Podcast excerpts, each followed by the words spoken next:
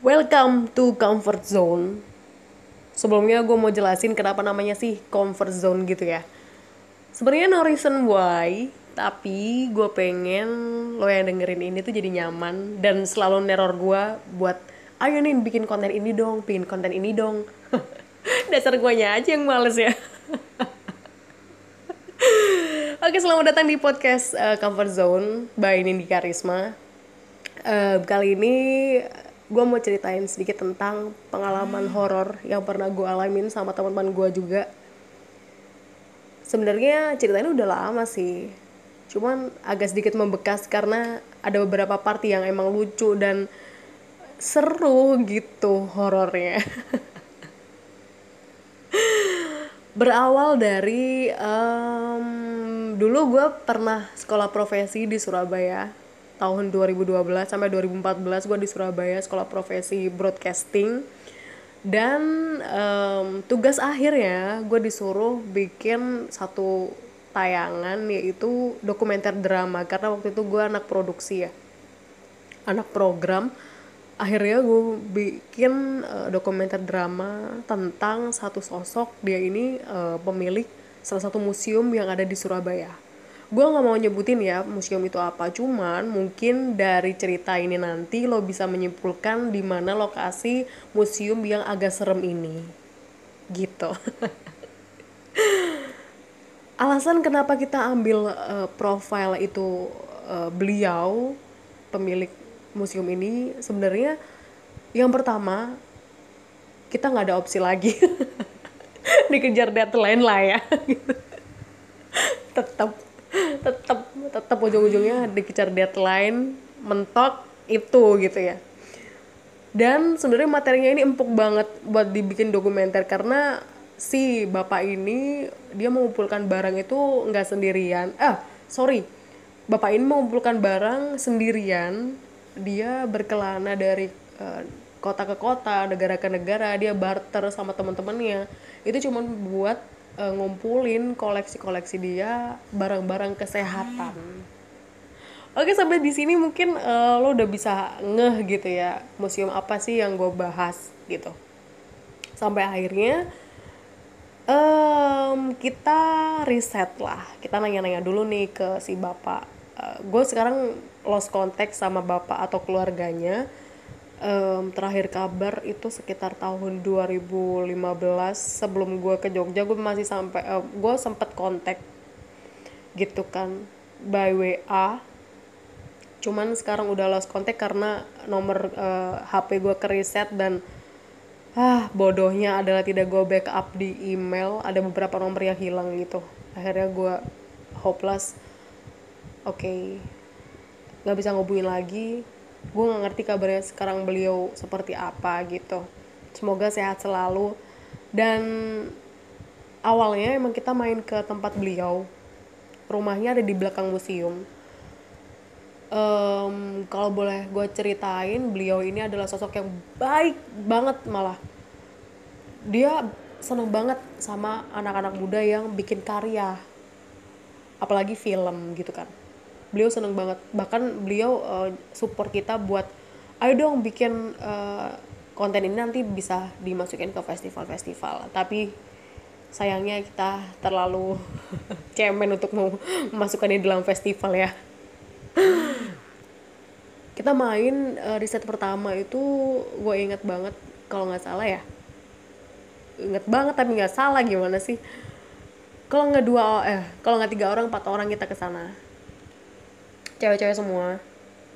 Kita ya minta izin lah sambil nanya-nanya sebenarnya sejarahnya kayak gimana sih. Akhirnya beliau cerita emang uh, beliau ini mengumpulkan barang sendiri dari kota ke kota terus dia sekolah emang sekolah kesehatan backgroundnya.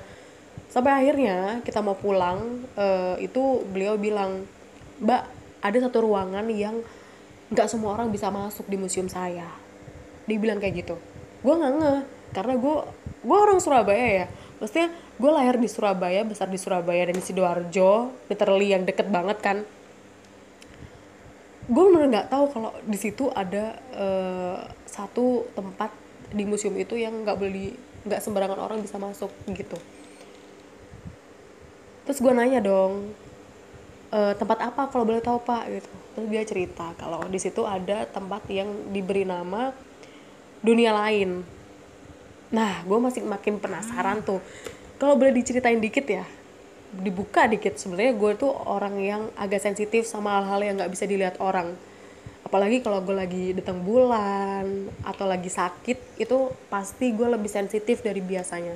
Gue bisa lihat kadang cuma nggak separah gue lagi mens atau lagi sakit. Itu bahkan lebih parah dari itu gitu. Jadi lo bisa bayangin kan di sini gue bisa lihat apa aja. Jangan dibayangin sih ntar lo skip lagi. Lanjut gue akhirnya uh, bilang emang uh, kriteria buat orang yang masuk di situ kayak gimana pak? Gue bilang gitu. Orang yang bisa orang yang mampu dia bilang gitu. Bapak bapak itu bilang gitu gitu. Sampai akhirnya seperti apa pak mampunya? Karena kan gue bingung ya mampu apa? Emang orang berduit atau gimana gitu kan? Nggak mungkin kan ya? Namanya juga ruang kedulian lain. Terus akhirnya dia ngeluarin satu kunci. Kita di, uh, kita disuruh bikin lingkaran gitu. Kita dikumpulin bikin lingkaran. Sampai akhirnya uh, si bapak ngeluarin kunci. Cuma dipegang doang benar-benar dipegang. Dan um, dia bilang coba mbak mbak lihat uh, kunci ini gitu.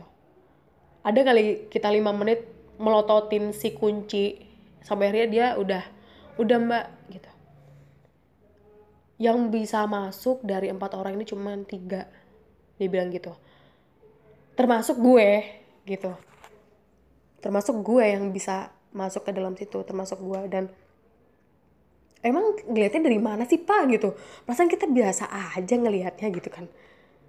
Dia bisa ngerasain kunci itu bergerak karena energi kita. Katanya sih gitu. Oke gue sedikit bodoh amatin lah ya gitu kan.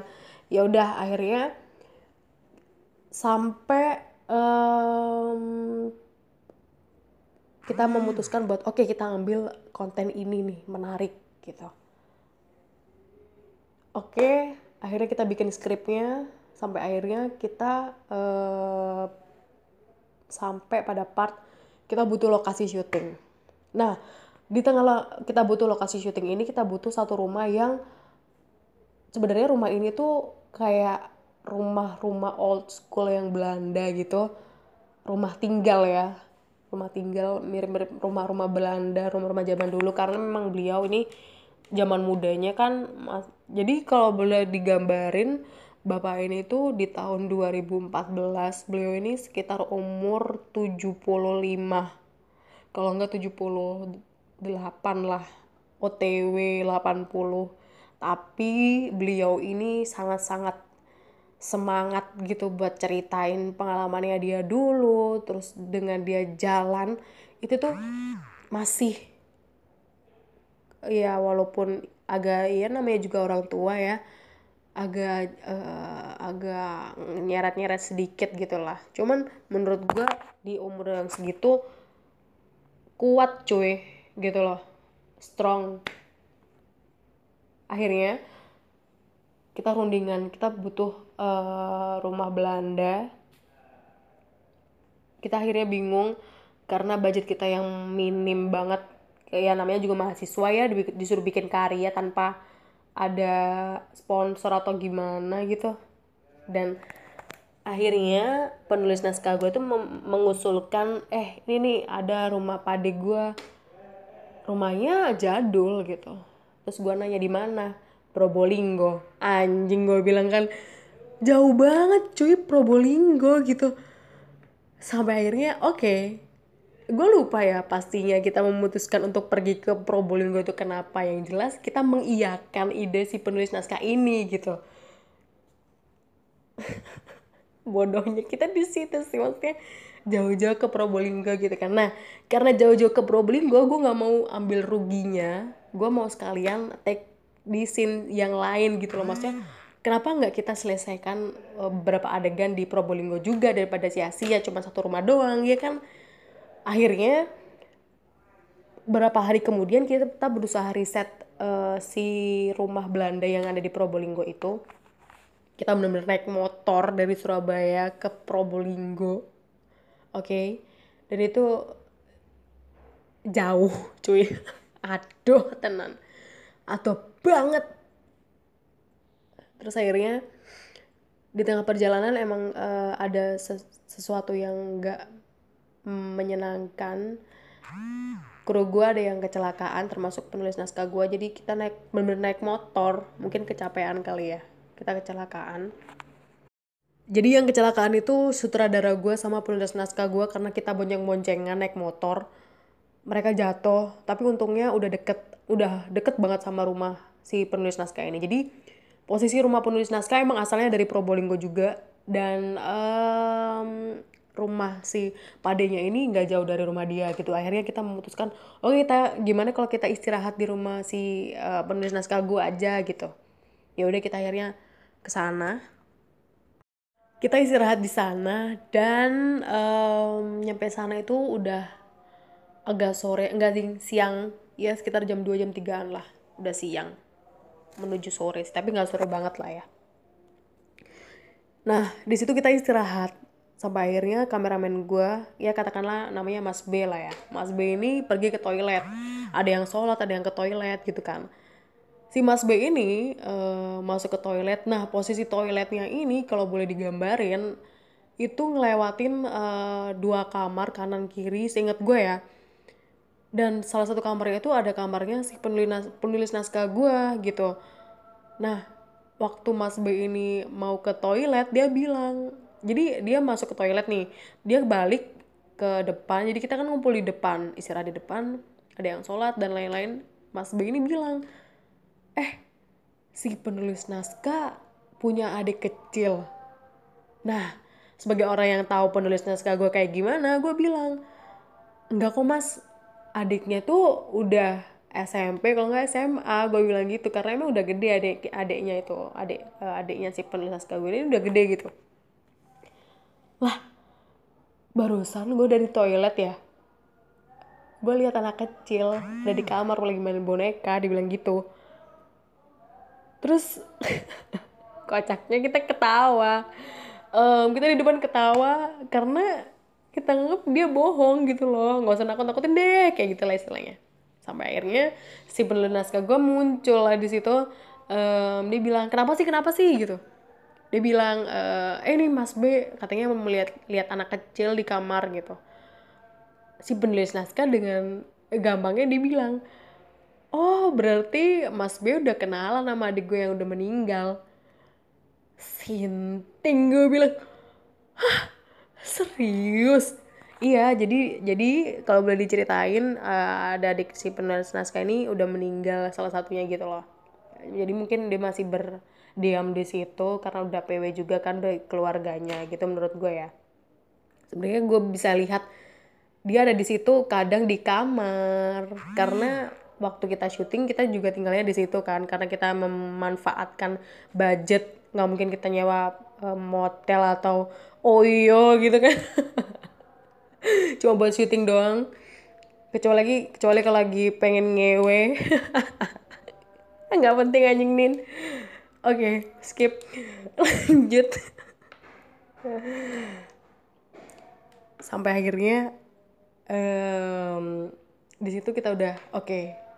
Oke itu udah introduce lah ya perkenalan sebelum kita syuting di Probolinggo.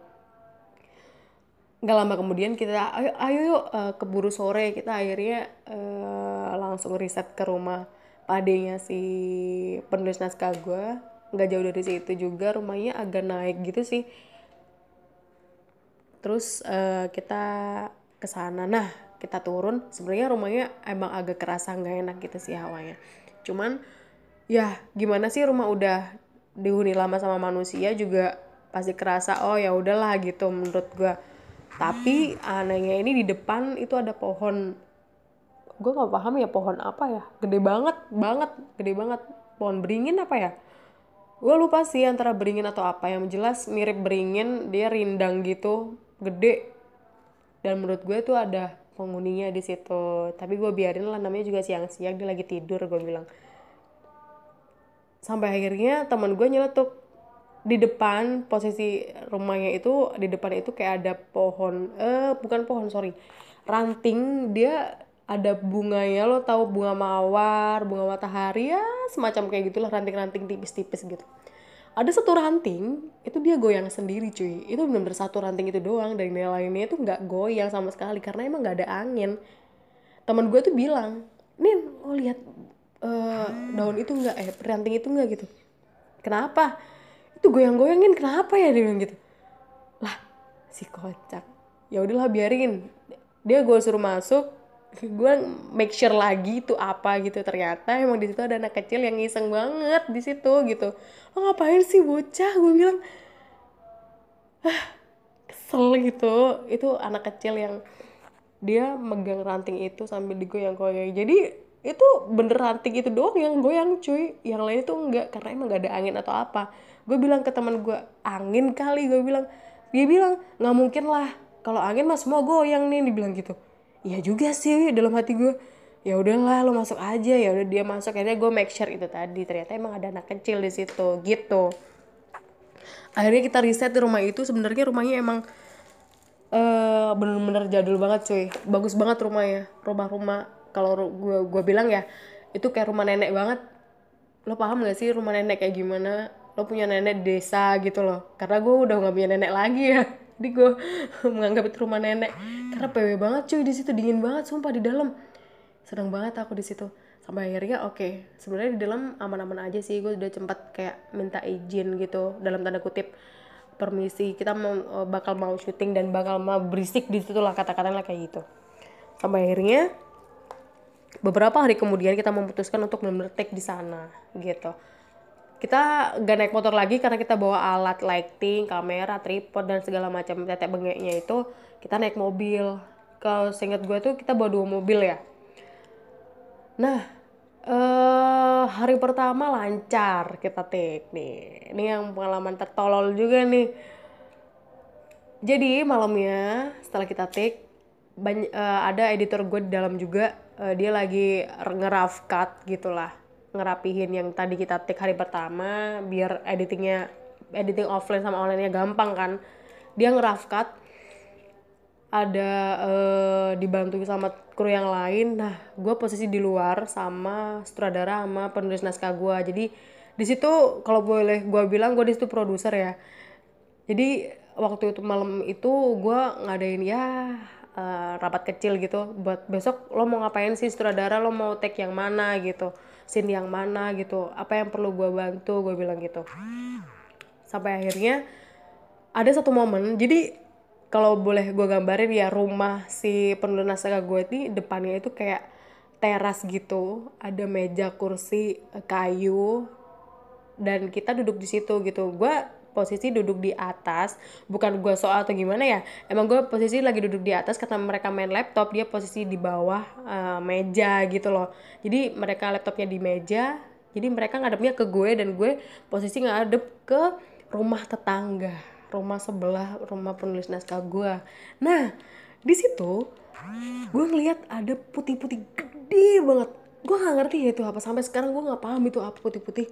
Tapi yang jelas tuh gede banget dan uh, eh, gue langsung respect gitu uh, bilang ke temen gue tuh kayak langsung refleks bilang eh itu putih-putih apa cuy? Gue bilang gitu. Posisi kita lagi serius. Ah nih lo nggak asik nin. Kon nggak asik nin? Gitu lah bahasa Surabaya lah. Kon nggak asik nin? Gitu.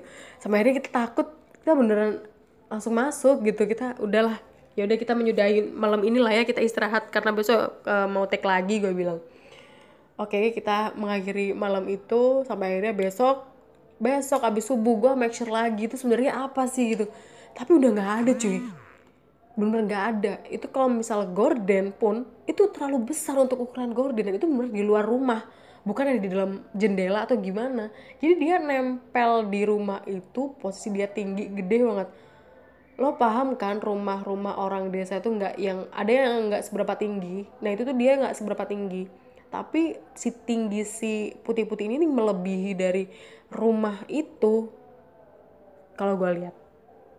Jadi gue bingung mas. Sampai sekarang tuh masih jadi pertanyaan banget apakah itu sesosok apa apa pun itu aku nggak ngerti gitu.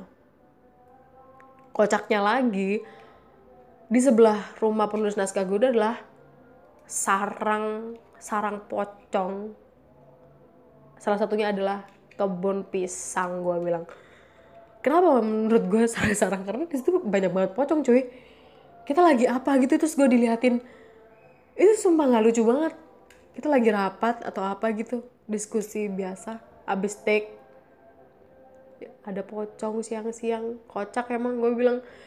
Gue bilang ke penulis naskah gue heh rumah lo tuh antik unti. Gue mau bilang antiknya susah banget sih anjing. Antik banget sih. Gue bilang karena emang serem sih. Sebelahnya persis tuh uh, kebun-kebun pisang. Next cerita selanjutnya. Sebenarnya uh, eh, gue mau skip beberapa adegan di Probolinggo karena ada beberapa hal yang nggak bisa gue ceritain sebelum itu kita udah take statement bersama dengan narasumber yang gue ceritain tadi itu di uh, museum. Nah ini ada sedikit yang menurut gue ini uh, serem sih. Parah. Nggak parah sih ya lumayan lah.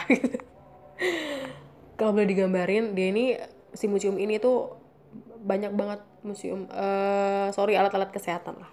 Ya keceplosan deh gue sampai akhirnya kita tag di situ untuk mm, ya kalau ngeliat dokumenter drama gimana sih ada jadi konsep konsep uh, jalan cerita yang gue bikin itu dia cerita awalnya gimana sih dia tinggal uh, dia sekolah gimana sih kayak gitu tuh.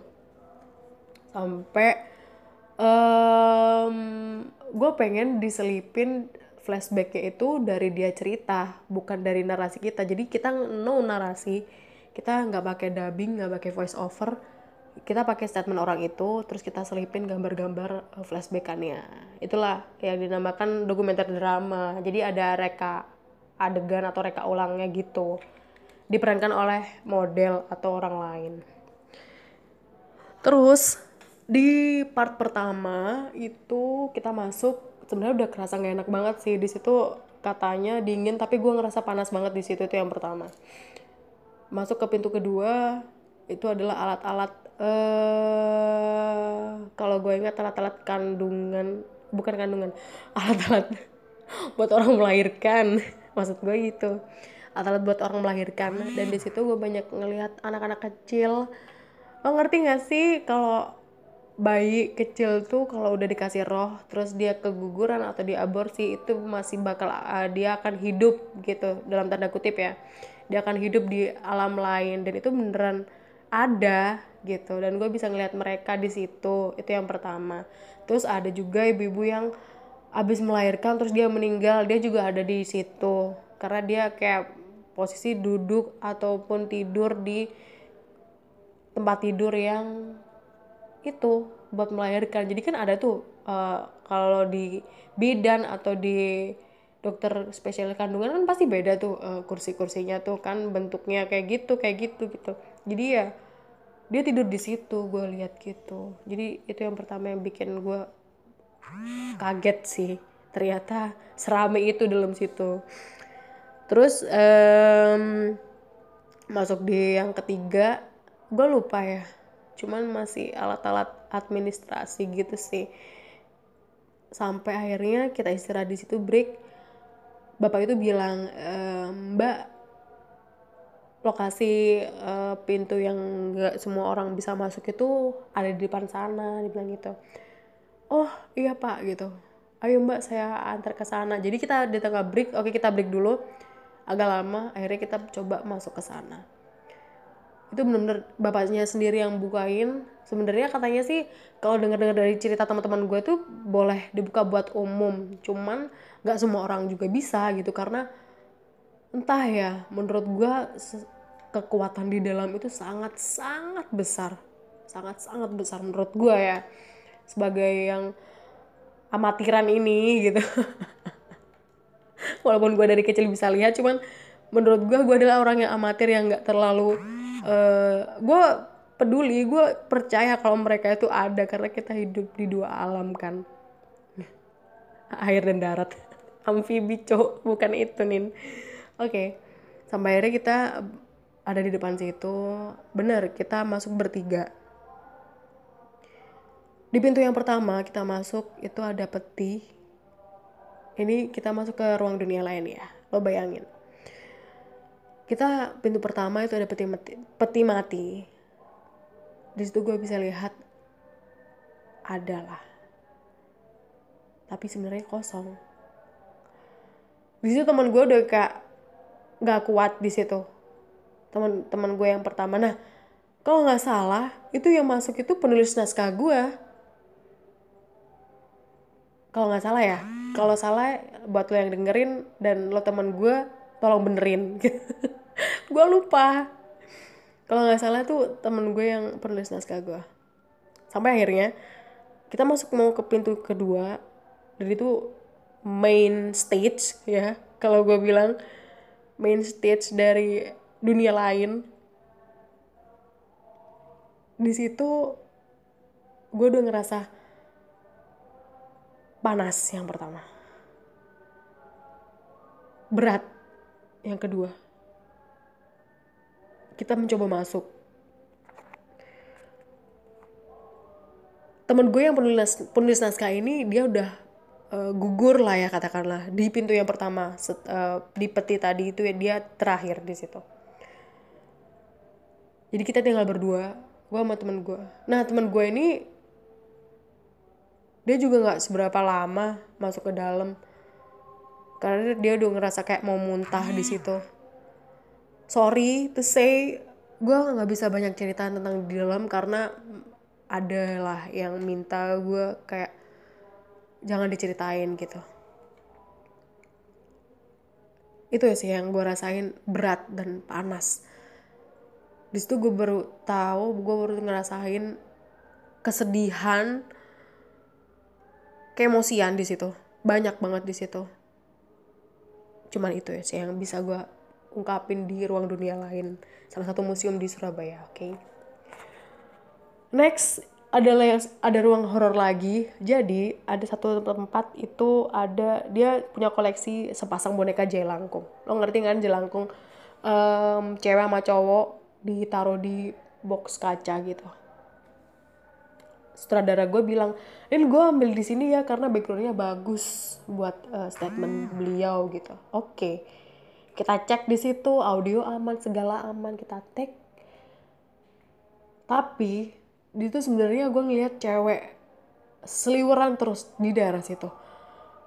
Sampai akhirnya gue mereka take gue jalan-jalan gitu. Maksudnya nih orang iseng banget sih siapa sih? Gue bilang sebenarnya dia emang penunggu agak lama sih di situ cuman nggak termasuk lama juga dia baru gitu. Cuman dia lagi kayak mencari medium buat dia tinggal gitu loh. Jadi dia masih yang kalau siang dia berkeliaran karena dia nggak punya tempat menurut gue gitu. Sampai akhirnya nah ketika sutradara gue ambil gambar di situ kameramen gue yang lain karena gue ada tiga atau dua kameramen lupa gue ambil gambar di tempat lain ya footage footage kayak apa sih insert gambar kayak piagam-piagam kayak gitu-gitu ya akhirnya kita sampai uh, post pro editing kita cek yang di depan jaya langkung nggak ada sama sekali audionya. Dan ada satu gambar itu gambar plakat gitu.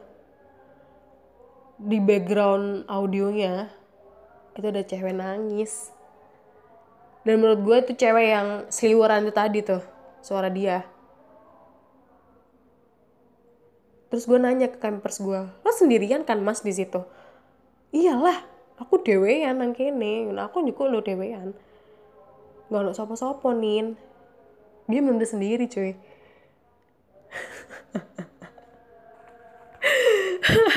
Gimana menurut lo? Serem gak sih cerita gue? Enggak kan ya? Ya segitu dulu lah. Karena udah hampir setengah jam nih gue berbusa mulut gue ya cerita sendiri. Panjang juga ternyata ya.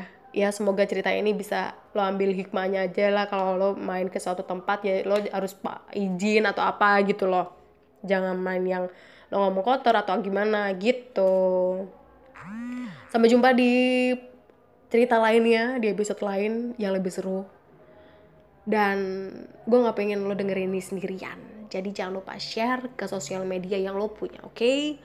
I'll see you on my next comfort zone. Bye